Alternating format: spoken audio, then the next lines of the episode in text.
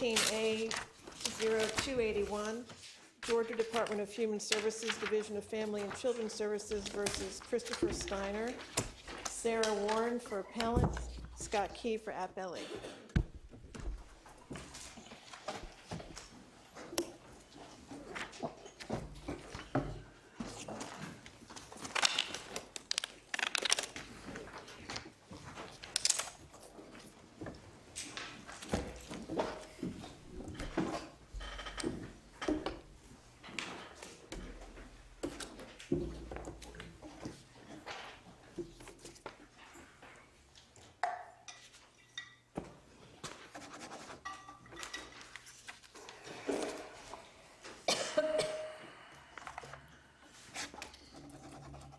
Ms. Warren, we will be ready when you are.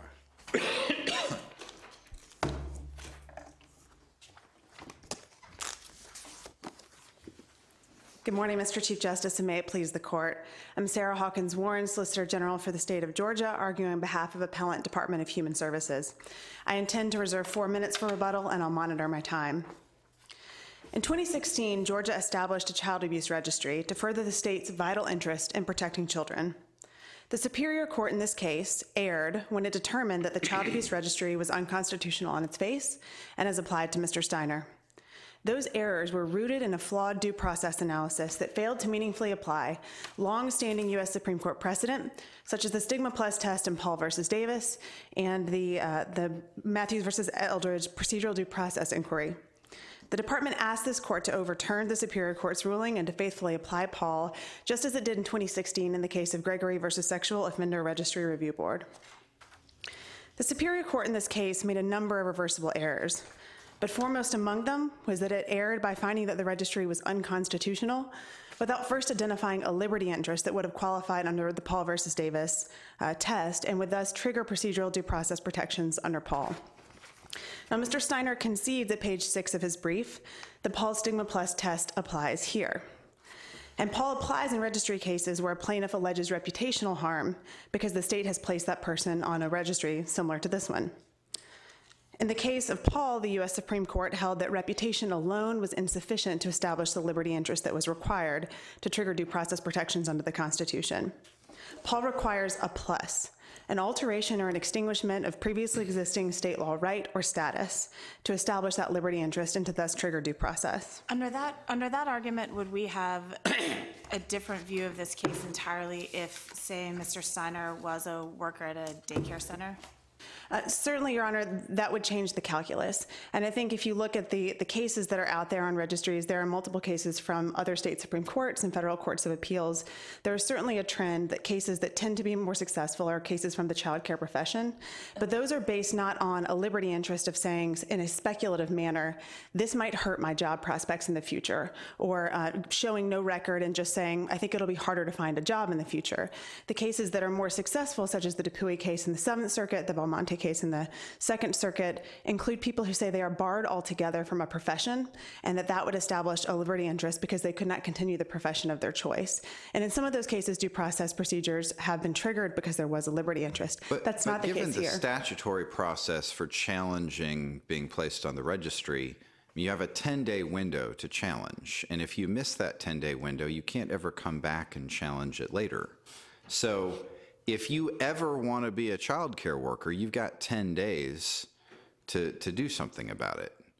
That's correct, Your Honor, and that is something that would be considered in a Matthews balancing if a liberty interest were triggered. That is not something that Mr. Steiner has complained about here, and in fact, I think the expeditious nature of the registry scheme, the statute and the regulations promulgated, goes towards some of the safeguards against erroneous deprivation, because although there is a short 10-day window, that also means that people who use that process and apply for administrative proceedings have a way to quickly vindicate themselves to get in front of the ALJ. That goes to whether the process provided is, once you get a liberty interest, whether the process provided would be okay. But that's right. But on the original question, do we look at the liberty, the Stigma Plus test solely based on the individual at issue, or do we look at how the scheme functions and whether there's a broad set of people that it applies to? I think you have to look at the person who's bringing the challenge first, and I think looking at the broader groups of people would go to an as-applied challenge or even to a facial challenge down the line. This court in the Gregory case from 2016 did just that. It looked at the Paul Stigma Plus test in the context of the Sex Offender Registry, which is a public-facing registry, unlike this registry, which has many confidentiality provisions associated with it. And in that case, the first step it took is it said, this person has been classified as sexually dangerous predator. Does that trigger a liberty interest? And then this court went through an analysis by saying, well, there's a reputational interest here. Reputation isn't enough. Well, then this person has to have an ankle monitor on. They have to pay for that device. They have to check in with the sheriff. Taken together, all the factors this court considered weighed in favor of saying, yes, there was a liberty interest. And then a Matthews balancing ensued after that. But we found a liberty interest. You did. Here you say there isn't a liberty interest. Had he simply said, you know, I'm whatever years old, someday I might actually be interested in a job in one of these industries, or I actually might want to adopt or foster a child, would that be enough? It would not be enough, Your Honor, and I think the case law bears that out. If you look at the 11th Circuit case of Barron's, which addressed the Florida registry, there you had parents who had actually been licensed in Florida to adopt children. They were then put on a registry. They were cleared criminally. They were cleared out of dependency hearings. They then were unable to adopt because they were still on the registry in Florida. The court there found no liberty interest because there was no state law right to adopt in Florida. So there was no alteration of state law status under Paul. It did not meet the liberty interest prong. Similarly with employment. There are a number of cases, really a couple of cases, Dupuy in the 7th Circuit, Jameson from the Missouri Supreme Court, that did overturn state registry statutes. Those were based on child care workers who offered a record, unlike here, that those people were already in the profession of child care. And they said, we can't continue on because the statute itself places a burden on our ability to continue on in our profession. Both of those courts noted specifically that you couldn't just say, I want to be in childcare someday. I want to operate a childcare center someday. They had to either be in the profession, be in the process of applying for the profession, or be in academic programs that would naturally lead to the profession. So just to go back to Justice Peterson's, but there's 10 days or you lose it forever. So if you're a 20-year-old and you're put on the registry, unless you actually have a family or one in the pipeline, you're just out of luck because you can only speculatively say, yes, I hope to get married and adopt children if I can't conceive them naturally. I really hope to do that someday, but I'm only 20 years old and I don't actually have somebody I'm dating. And you're out of luck forever. I think the legislature has made a decision of how the child abuse registry operates. Well, that goes to the procedures, but you're saying that person is just out of luck because as of that day, they can't lay out with concreteness how it's going to hurt them in the future. Well, I think there are two things. You know, first, if you take advantage of the procedures that are given, then of course you can seek to vindicate if you think that you are not correctly listed. But if you miss the 10-day window, by your reasoning, the state can if we hold that there's no liberty interest in that setting, the state could repeal the procedures for someone in that situation. I'm sorry, right. Could you say that again? If we hold that person does not have a liberty interest, the state can repeal all the procedures as to people situated like that, right?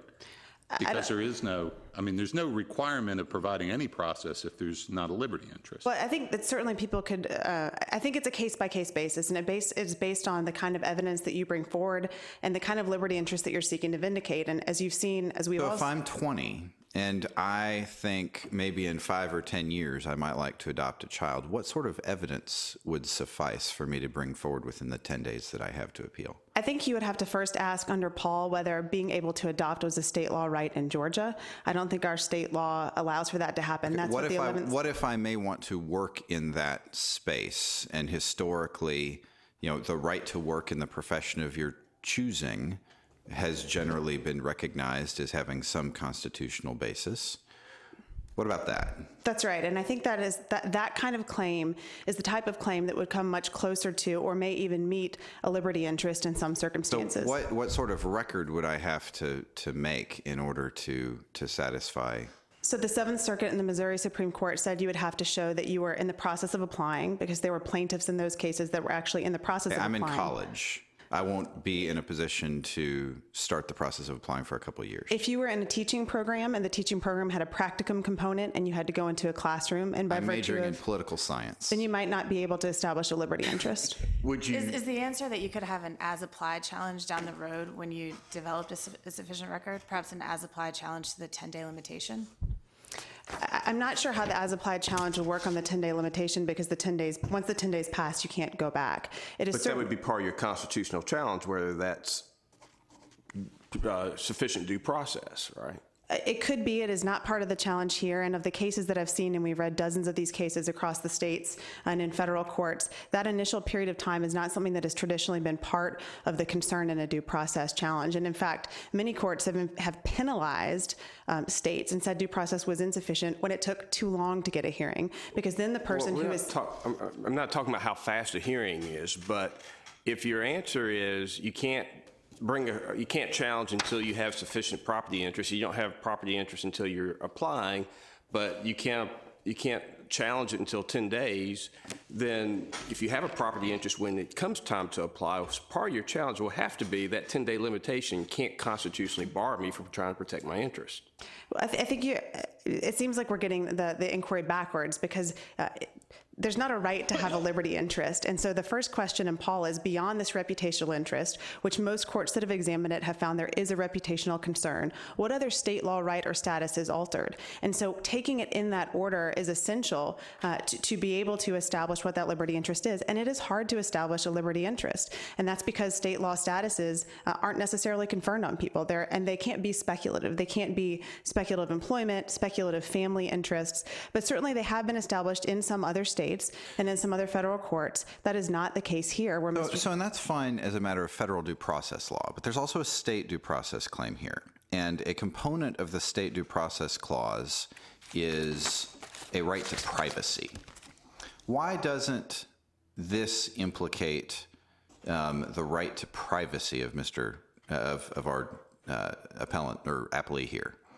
I think that we would have to have I think Mr. Steiner would have to come forward with some kind of claim. This is not a 12b6 motion. This is a claim on the merits to explain how the state had actually deprived him of something and changed his status or his state rights. He's being named a child abuser on a list, and he would prefer not to be known as a child abuser. And it's all very well and good to say, well, we don't let people gain access to this, but theoretically people aren't supposed to have my Social Security number when I register to vote either, and you know, that's been publicized. So I take to heart your point, Justice Peterson, and I think that is certainly a claim he could have made with specificity here. I don't think it's a claim he's brought, and I have not seen other state registries evaluated giving credence to privacy, even under a state constitution, as a liberty interest that could suffice under Paul. It's certainly something that could hypothetically happen, but I think also... Well, but that's not a claim under Paul. It's a separate, standalone, freestanding state constitutional claim. Well, but I think that a way to view it would also be to say, for example, there's a Pennsylvania case where the Pennsylvania Constitution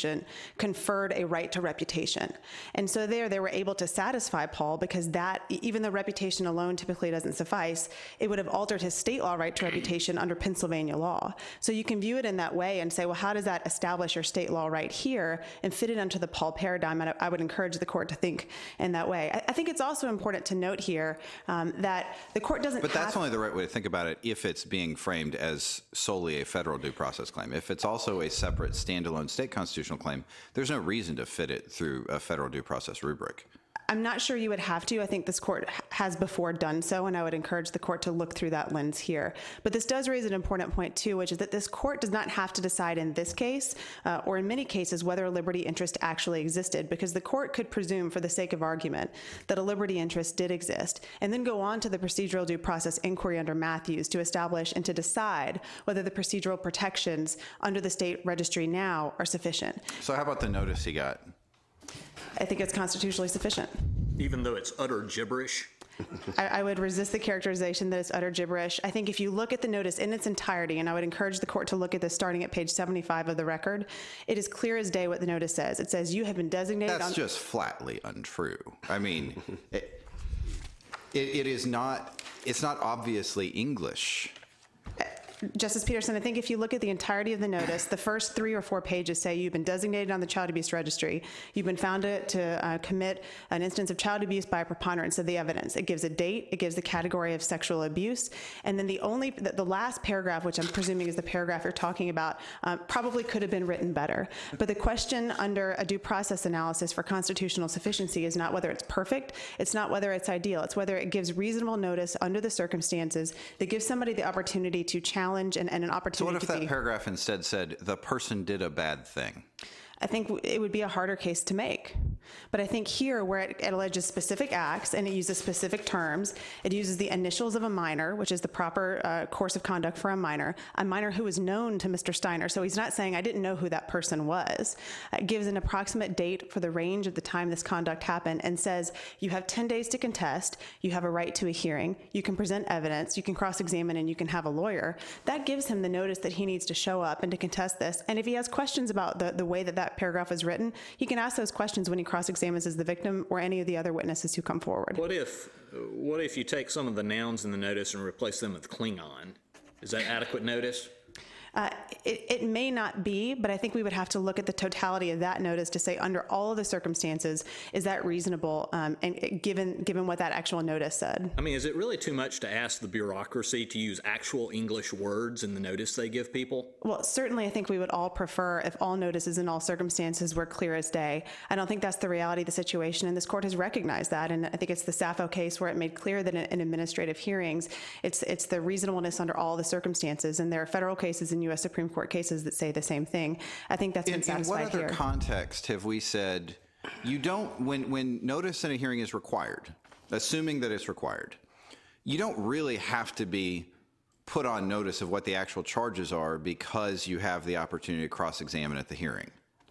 I mean, that's not notice in a hearing, it's just a hearing where you get to find out what your actual charges are through cross-examination. I don't think that's what happened here, and I'm confident that my friend on the other side will tell you differently. But the position you just took was that cross-examination can cure whatever defects are in the notice. I don't think that's necessarily true in absolute terms, but I think it's true that even in this court's case of Gregory, there was a recognition that where a hearing is due, that wherever it comes in the process, it can cure some of those questions. And also, Mr. Steiner would have to show prejudice. So the Al-Haramain case we cited from the Ninth Circuit, and there are a few others we cited, I think the Brentwood schools case, say that if your allegation is that the notice was insufficient, you need to be able to show that doing it differently would have led to a different result. There is no allegation. Can I ask you before you sit down, I know you're trying to save time, how should we read State versus Jackson? I think that the state can prevail without you overruling Jackson. We think there are very good reasons that it should be overruled. I think there are also some ways to distinguish that case. The first would be that the liberty interest that was identified there, the status of exonerated criminal defendant, is not a liberty interest that is here. And so Mr. Steiner would have to establish a different and separate liberty interest in that case. That liberty interest is, by the way, a very novel one that we've not seen in other cases. The second is that the primary concern about criminal procedures in the Jackson case stemmed from a lack of confrontation. That concern is not present here because the new registry allows confrontation in the hearings. And so to the extent that there were concerns about criminal procedures being imposed on people, that would be eliminated. And so there would be no concern about criminal procedures wholesale being in that case. I would point out before I sit down, and I'll save the rest of my time for rebuttal, that there's no liberty interest that Mr. Steiner has alleged or proved or even offered evidence of to prove his burden that his facial challenge below should have succeeded. I'm sure I'll address that on rebuttal, but I'll save the rest of my time. Thank you, Ms. Warren. Mr. Key. Mr. Chief Justice, and may it please the court, I'll first discuss the liberty interest and why it exists, and then I'll move to the registry's unconstitutionality. But before I do that, I want to point out the salient moments that brought us to this point. Mr. Steiner received this notice in the mail. This notice told him that he'd already been found to be a registered child abuser. Can you put the whole notice on?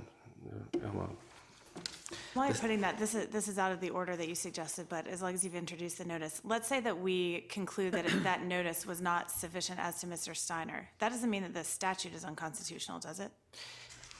It does mean that it's unconstitutional because this is all that's necessary. As you heard from the appellant. For it to be facially unconstitutional, one person has to receive inadequate notice?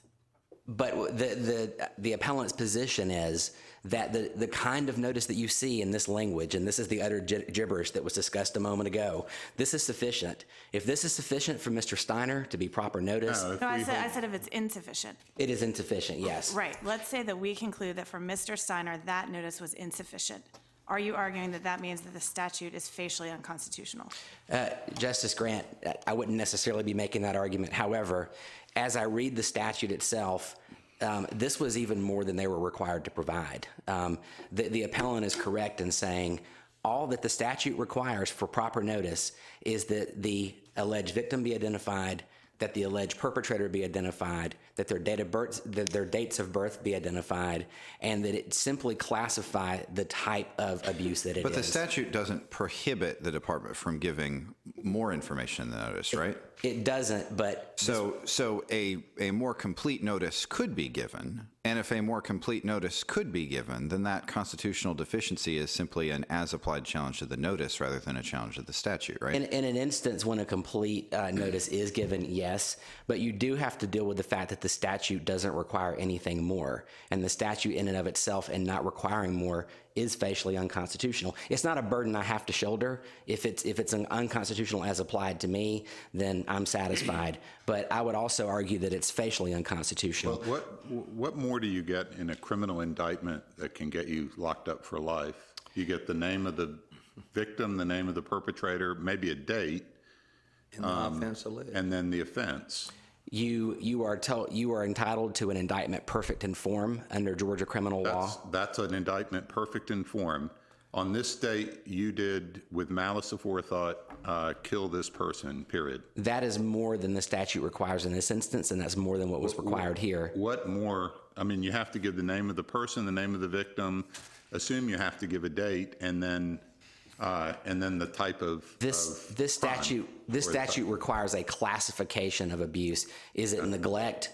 Is it physical abuse? Is it sexual abuse? Without saying more. If a person were indicted for having done something to a minor who had a particular date of birth and it fit into the category of physical abuse, that would not be a sufficient indictment under Georgia law. Let me ask you this, Ms. Gee. I understand what you're saying as applied to you, but how about facially? Facially, there's still the problem that there's only the need to provide notice of the name of the victim, the name of the defendant, and the type, a classification. But certainly as applied, this is a woefully insufficient notice that Mr. Steiner received. When he shows up for his hearing with this insufficient notice, when we argue that we don't have sufficient notice, we're told that we can find out what the case is as we cross-examine witnesses. Cross-examination and confrontation is an advocacy tool. It is not a discovery tool. You do not discover what your charges are, what they say you did as a hearing unfolds. Again, in the criminal system, as a matter of due process, you don't have any right. You have a right to be told you are on trial for this offense against this victim. You have no right to discovery of any kind except of exculpatory material and witness statements, which you say, and the trial court said, you have a right to know what the witnesses are going to say beforehand. I mean, under federal law, the Jenks Act says you can turn those over right before cross-examination. And that's just a matter of statute. But the problem is we received nothing. We didn't know the name of a single witness. And under Georgia law, right under the criminal due process. In a criminal case, the state could take away witness lists, right? Yes. So where is that a requirement of the Matthews v. Eldridge civil balancing test? Well, it is a mandate that you have the names of the witnesses. It's a combination of a lack of right to an adequate notice combined with the lack of the right to any kind of discovery whatsoever. So Mr. Steiner receives this gibberish notice, shows up for his hearing, has no discovery, doesn't know the name of a single witness who'll be testifying against him, and in response to a challenge that he doesn't have sufficient notice is told he can just find out what the case is as the hearing unfolds. I'm more concerned about your facial challenge, which you say it's facially, and the trial court said it's facially unconstitutional because you don't get discovery, you don't get witness, the names of witnesses. But as a matter of federal due process in criminal cases where due process is at its height, You don't have a due process right to discovery of incriminating information or of witnesses. You certainly don't, but the fact that you don't have discovery exacerbates the problem with the lack of due process and the lack of adequate notice. Okay. So if you have no discovery and you have no really right to understand what you're even being charged with, you really do go into this closed courtroom completely blind. Now, to get back, then once he got to the end of it, to the hearing, he was told he'd be placed on this registry for life.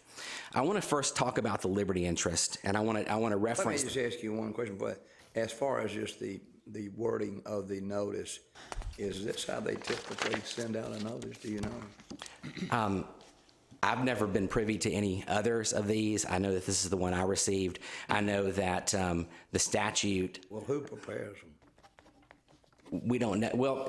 So what happens in cases like these is you receive something in the mail telling you that a DFACS investigator, and we don't know who that is or what the qualifications for an investigator are or what the process is within DFACS. They have found, a DFACS employee has found by a preponderance of the evidence, which is distinctly judicial, that you are a child abuser. They send you the notice. You have 10 days to respond. In terms of the liberty interest, Justice Hines, the best authority for Mr. Steiner's position is State v. Jackson, which you wrote in 1998. And in Jackson, this court found, with you writing, that a liberty interest, and this is in footnote 5 of Jackson, a liberty interest equals a clear potential impact for impairment of employment opportunity, just the clear potential impact. Now, Justice Hines, that in that case, there were only 3 categories of people who would have access to the registry. It was either medical examiners, coroners, or abuse investigators. And in footnote 5, this court found that despite requirements of confidentiality, there is the clear potential for impairment of employment opportunities for those who are or would attempt to be employed by abuse investigators and others with registry access. In spite of the fact that Jackson was clear precedent, and it's our position that this court would have to overturn Jackson in order to reach the result that the appellant would like the court to reach. How would you reconcile Jackson with Paul versus Davis out of the United States Supreme Court? Well, under the Paul test, we definitely have a stigma. We have the stigma that he's been called not only a child abuser but a sexual abuser, and secondly, and there has to be an impairment of a right. In Jackson, this court defined liberty interest as something that's based upon a stake in one's reputation, coupled with an alteration of that status. But that's, yeah. Well, I'm trying to figure out Paul versus Davis is more of a stigma plus test. What you just described is stigma plus reputation, which is stigma.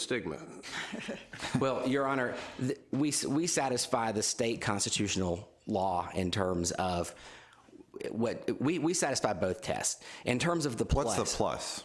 The plus in this case is the fact that this gentleman and I think it goes to your point a moment ago. I wouldn't read too much into questions at oral argument. Well,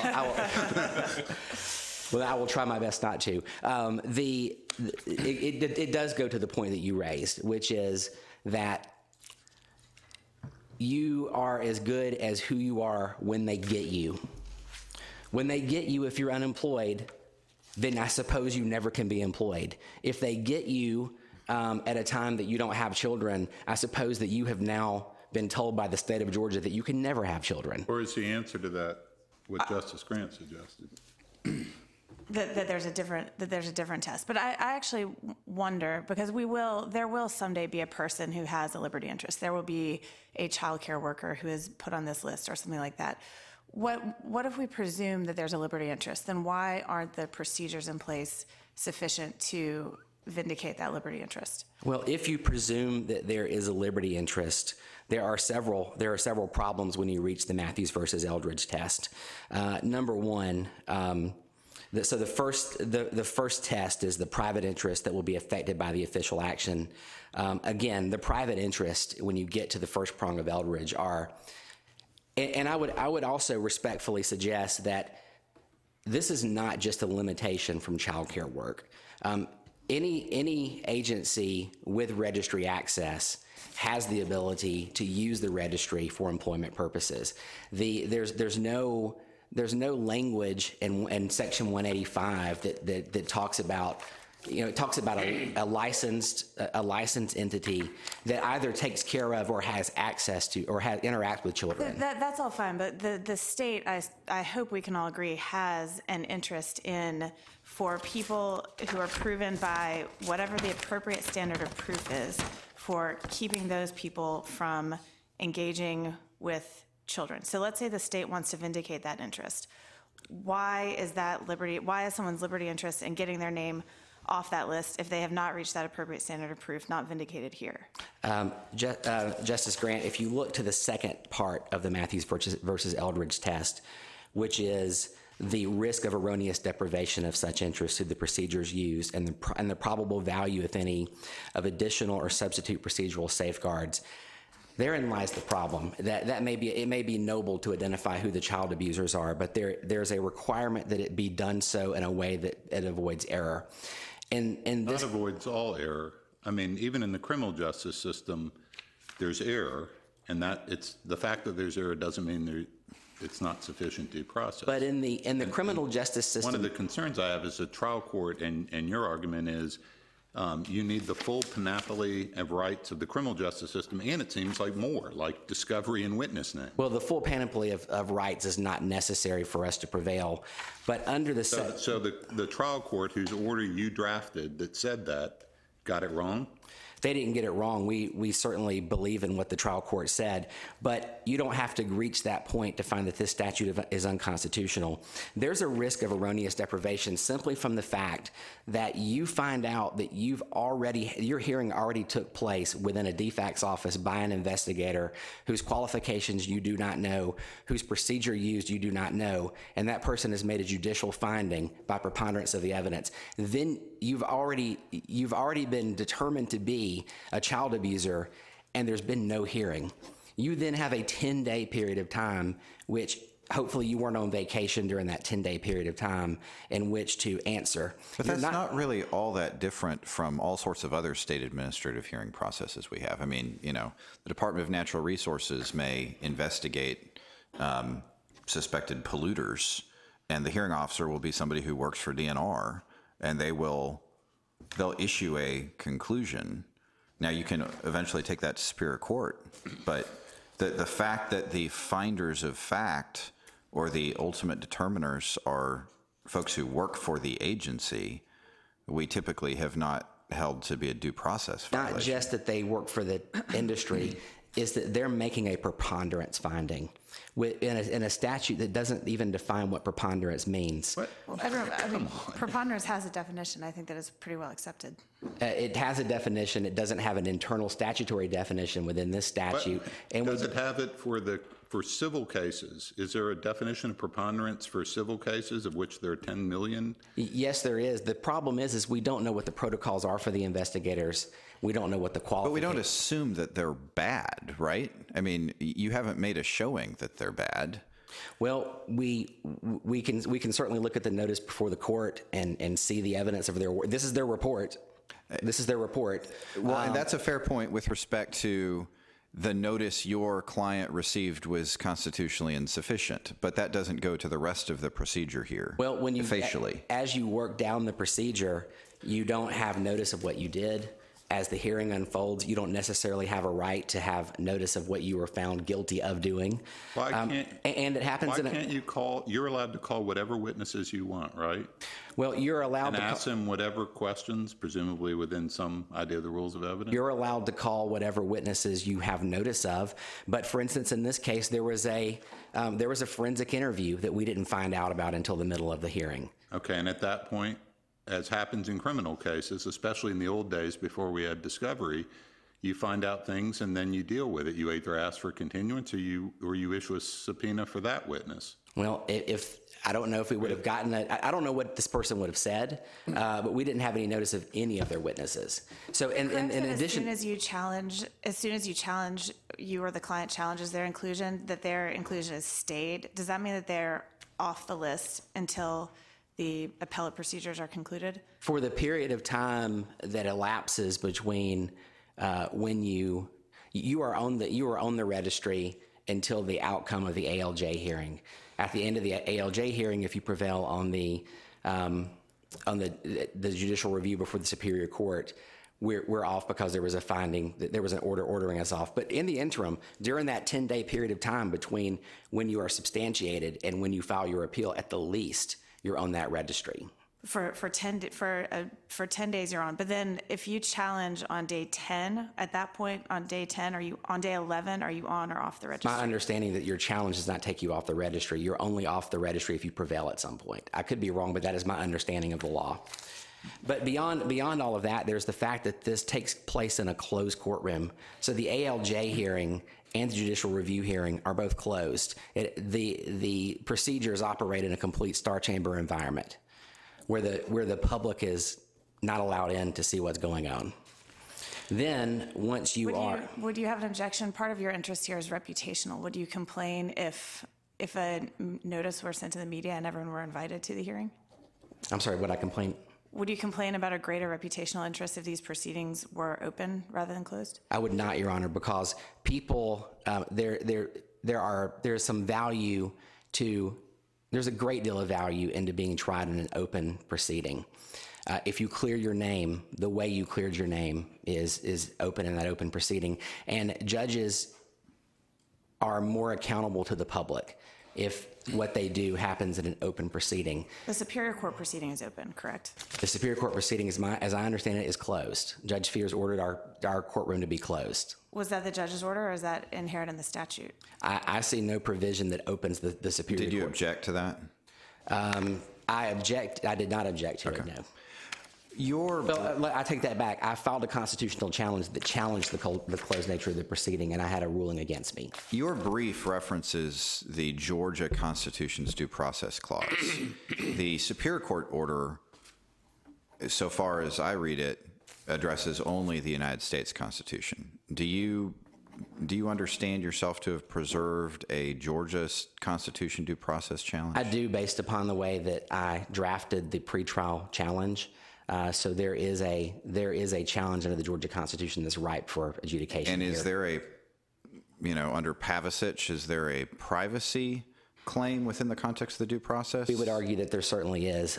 There's a right to family privacy and autonomy. Mr. Key, that there's a constitutional violation under both the Georgia and the U.S. Constitution. Yes, Your Honor. Well, you raised both challenges, but then when you wrote the trial court's order, he only ruled on the federal challenge, and since he ruled in your favor, unlike the cases that say denying your claims would have denied both, since he ruled in your favor on the federal challenge, why do we assume that he ruled in your favor on the state challenge, too, when it doesn't say a word about it? The ALJ ruled on it in its entirety and overruled my entire constitutional challenge. And then the Superior Court said you win on the federal due process, doesn't say a word about state. Why is that a distinct ruling? Well, at worst, there would be a requirement for a remand based upon the fact that we've raised. At worst, that's a remand situation, Justice Namias. Does the court have any more questions of me? Thank you, Mr. Key. Thank you. Ms. Warren, you have some rebuttal. All right, I'll try to fit this in. Just a couple of points, Your Honor. The first is that these proceedings are administrative under the APA. They're not criminal, and there's no allegation here that the administrative proceedings under the APA were conducted improperly. And for example, I think if you look at the record here, there will be evidence that witness lists were exchanged before the proceeding. That's just one example. The second point here is that the Georgia registry that is at issue here, unlike a couple of the state registries that have been overturned in other places, does not require by the terms of the statute or the implementing regulations themselves any direct burden on someone who may have a potential liberty interest. And what I mean by that is this. If you are in child care, certainly the Georgia Registry allows certain limited agencies for certain limited purposes viewing the information on the registry, but it does not require it by the terms of the statute. That's a difference from the Valmonte case in the Second Circuit. That's a difference from the Jameson case in the Missouri Supreme Court and also in the Dupuy case in the Seventh Circuit. I think that's a very important distinction here, not only as it pertains to child care or adoption, but certainly as to private employment that's not even contemplated in the statutory scheme. And then the third point is that when looking at the Jackson cases Justice Melton asked about, I think an organizing principle that is very helpful in examining what that case said and what it did is that that was a case that outlined a substantive due process analysis for what really was a procedural due process case. And so the state would ask this court to adhere more to the Gregory paradigm of examining Paul versus Davis than the Jackson. Let me ask you this, Ms. Warren, just on the wording of the quote notice, do you think that's very good notice? If you think you are substantiated on as a result of. Your Honor, I think all of us would agree that if we, in hindsight, could go back and make the notice clearer, that's something that we would all prefer, and I'm sure that our client will take that to heart. That doesn't mean it's constitutionally insufficient, and I think a reasonable person looking at not only this statement, but the totality of the notice itself, what it said, the rights that it outlined, and the things that it clearly said, and even the names and dates and references in this somewhat poorly worded notice together mean that it is constitutionally sufficient under due process. Well, does a person need to be found unsubstantiated, if that's the right way to put it, in order for their inclusion on the list to be stayed? At what point can you be stayed on the list? My understanding, and if I can finish the remainder of your question, Mr. Chief Justice, when you are substantiated, I think you're on the list. When you go to the ALJ, it's my understanding that you are still on the list. If you appeal the ALJ's finding, the statute says that for the pendency of the petition for judicial review, your listing is stayed. And that lasts throughout the Superior Court proceedings because they act as the intermediate appellate court. It is not clear to me what happens then afterwards. In this case, of course, Mr. Steiner is not on the registry because he had a finding of lack of substantiation. I would also, sorry. Thank you, Mr. Chief Justice. Thank you, Ms. Warren. Thank you, Mr. Key. Ladies and gentlemen, please save going back to your offices. Thank you. Is everybody okay?